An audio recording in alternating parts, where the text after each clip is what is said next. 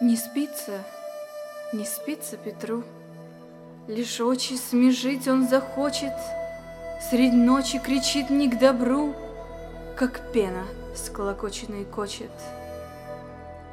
И Петр, не подняв своих век, Лжет снова предвернице некой.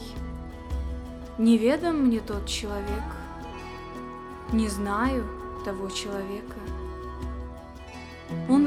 Имени даже его не хочет назвать из боязни и вновь разрывает родство в канун Иисусовой казни.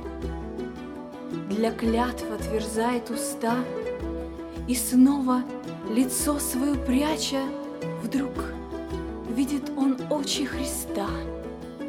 И горько он кается, плача.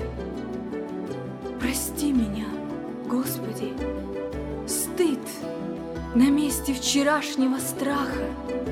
Простишь ли? Но он не простит, он бьет мою душу с размаха. Я был непуглив, потому встал встреч ненавистная Рави и ухо отсек одному, поднявшему руку на Рави. Но что же я после дрожал?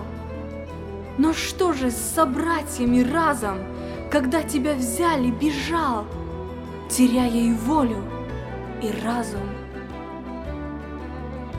Не столько от страха за плоть, сколь от недостаточной веры Тебя предаем мы, Господь, в свои, убегая пещеры.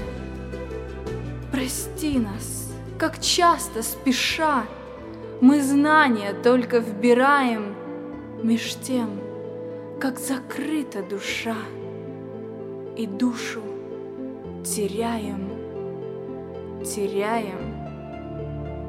Была твоя боль велика, но верно больней, Иисусе, узреть тебе ученика, который отрекся и струсил. Прости, я ничтожней раба, Позора вовек не избуду, Отрекся, я предал тебя, Так чем же я лучше Иуды? Прости меня, Рави, нет сил.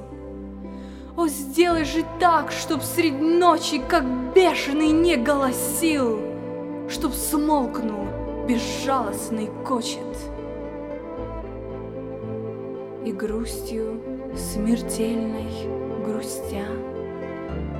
Петр молится, мгла же густа, а в ней неотступные очи, печальные очи Христа. И кочет, кричит среди ночи.